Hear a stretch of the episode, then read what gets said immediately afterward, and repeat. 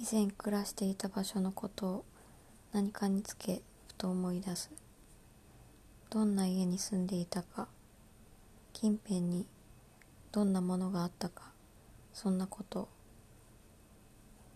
例えばニューヨークに出てきて最初に僕が住んだのはイーストサイド72丁目あたりにあたりにあるおなじみのブラウンストーンの建物だった。戦争が始まってまだ間もない頃だ。一部屋しかなくて屋根裏から引っ張り出してきたような埃臭い家具で足の踏み場足の踏み場もなかった。ソファーが一ついくつかのムクムクの椅子。それらはへんてこな色合いの赤いビロード張りで嫌にチクチクしてまるで暑い日に電車に乗っているような気がした。壁はスタッコ塗りで色合いは紙タバコの吐き汁そっくりだ。浴室も含めて至る所にローマの遺跡を描いた版画がかかっていた。随分な時代物でそこかしこに茶色のシミが浮き出ている。窓は一つしかなくそれは非常階段に面していた。とはいえポケットに手を入れてそのアパートメントの鍵に触れるたびに僕の心は浮き立った。確かに冴えない部屋ではあったもののそこは僕が生まれて初めて手にした自分だけの場所だった。僕の蔵書が置かれ一つ紙の鉛筆が鉛筆鉛筆立ての中で削られるのを待っていた。作家志望の青年が志を告げる遂げるために必要なものは全てそこに備わっているように。少なくとも僕の目には見えた。その当時はホリーゴライトリーについて何かを書こうなんて考えもしなかった。そしてもしジョーベルと会って話をしなかったら今だって思いつかなかったはずだ。でも彼と語り合ったおかげで彼女の思い出が僕の中に今ひとたび鮮やかによみがえってきたのだ。ホリーゴライトリーはその古いブラウンストーンの建物の僕のちょうど真下の部屋を借りていた。ジョー・ベルはレキシントンアベニューの角でバーを経営していた。今今でもまだ経営している。ホリーも僕もよくそこに足を運んだ。一日に6回か7回ぐらい。とは言っても酒を飲みに行ったのではない。たまに飲むこともあったが大体は電話を借りるのが目的だった。戦争中のことで個人で電話を聞くのは簡単ではなかった。それに加えてジョーは伝言を親切に受けてくれてこれは特にホリーにとってはまさにまさに福音だった。何しろおびただしい数の電話が彼女にかかってきたから。もちろんこれは随分昔の話で先週ジョーベルに会ったのはかれこれ56年ぶりのことだった。これまでも時々は連絡を取り合っていたし近所を通りかかった時には彼の店に顔も出しもした。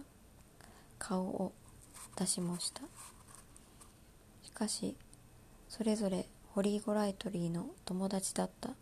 ということを別にすれば我々はさして親しい間柄にはなかった。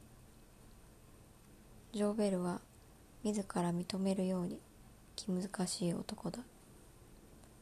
長年にわたって独身生活を送ってきたことと意外弱いことがその理由だと本人は言う。彼と会話するのがどれぐらい大変なことか周りの人間はみんなよく知っている。共有できる話題でもない限り取り付く島もない。そしてホリー・ゴライトリーはそのような限られた話題の一つだった。他の話題としてはアイスホッケーとワイマラナー犬とアワギャルサンデーかっこ彼が15年もの間聴き続けているラジオの連続メロドラマだとギルバートとサリバンの音楽などが挙げられるだろう。彼はギルバートかサリバンのどちらかと血縁関係にあると自称しているがどちらだったかは思い出せない。だから先週の火曜日の夕方近くに電話のベルが鳴り「ジョーベルだが」という声を耳にした時これはホリーの話に違いないと思った。でも彼は要件を伏せた。すぐにこっちに来られないかね。大事なことなんだと言っただけだった。カエルを思わせる彼のしゃがれ声は興奮のために普段よりもしゃがれていた。10月の雨が強く降りしきる中僕はタクシーで彼の店に向かった。ひょっとしてホリーが店に顔を出したのかもしれない。もう一度彼女に会えるのだろうかと車中で想像にふけったりもした。しかしバーには店主の他に誰もいなかった。ジョーベルの店はレキシントンアベニューに並ぶ大抵のバーよりは落ち着ける。ネオンもなければテレビもない。2枚の古い鏡がただ外の天候を映しているだけだ。カウンターの背後にアイスホッケーの名選手たちの古い写真に囲まれた小さなくぼみがあり常に新鮮な花が盛られた。大きな花瓶が置かれていた。花はジョー自身によって海外しく生きられるのだが僕が店に足を踏み入れた時彼はまさにその作業に従事しているところだった。当然ながら彼は花瓶に一輪のグラジオラスをグラジオラスを念入りに刺しながら言った。当然ながらもしあんたの意見を必要としていなかったら何もわざわざここまで足を運んでくれとはお願いしなかったよ。それがけったいな話なんだ。実にけったいなことが持ち上がってね。ホリーから何か言ってきたのかい？どう答えればいいのか？考えあぐねるように。彼は一枚の葉に手をやった。小柄な男で形の良い頭にゴワゴワした白髪が生えていた。骨張った緩やかに斜面を描くような学校の学校の顔でどちらかといえばもっと背の高い人物に似合いそうな総合である。肌はいつも日焼けしたような色合いだったがそれが今では赤みさえ帯びていた。彼女から何か言ってきたってわけじゃないんだ。その辺が微妙でね。だからあんたの意見を聞きたかったのさ。飲み物を作ろう。新趣向のカクテルでねホワイトエンジェルって言うんだ。彼はそう言ってウォッカとジンを半分ずつ混ぜベルベルがベルモットは加えなかった。出来上がったものを僕が飲んでいる間ジョーは立って錠剤の胃薬を口の中で溶かしながら語るべき言葉を頭の中で組み立てていた。アイワイ・ユニオシさんって男を覚えているかね？日本から来た紳士だよ。カリフォルニアの出身だよ。と僕は言った。彼のことを忘れるわけがない。どこかの写真雑誌専属のカメラマンで当時は同じブラウンストーンの建物の最上階にある一間のアパートメントに住んでいた。ややこしいことは言わんでくれ。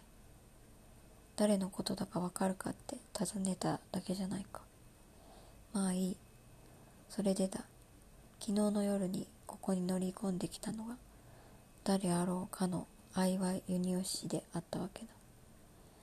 もう2年くらい会っていなかったと思うな。それでこの2年の間彼は一体どこにいたと思う？アフリカ。ジョーベルは胃薬をかじるのをやめた。目が細くなった。なんでそれを知っているんだ？ウィンチェルでウィンチェルのコラムで読んだ。かっこ。ウォルター・ウィンチェル高名なコラムニスト。実際にその通りだった。彼はチリンと音を立ててレジを開けマニラ封筒を取り出した。しかしこいつのことまではウィンチェルのコラムに載っていなかっただろう。封筒には3枚の写真が入っていた。どれもほぼ同じ写真で撮るアングルが違っているだけだ。キャラコのスカートを履いた華奢な体つきの長身の黒人の男が恥ずかしげにそれでも得意そうな微笑みを顔に浮かべ一風変わった木彫りの品を両手に持っている。細長い若い女性の頭部である。髪は若い男の髪のように滑らかで短い。つるりとした木製の目は大きすぎて下に向けて細くなっていく顔の中で傾き加減になっている。口は大きく誇張されすぎて道化師の唇みたいに見えなくもない。一見するとよくあるプリミティブな木彫りみたいに見える。でもすぐにそうではないことがわかる。というのはその顔はホリーゴライトリーに生き写しだったからだ。少なくとも黒色の彫刻が見せられるギリギリのところまでは生き写しだった。そいつをどう思うかね。僕が面食らっているのを見て我が意を得たりとジョン・ジョーベルが言った。彼女に似ている。よしてくれよと言って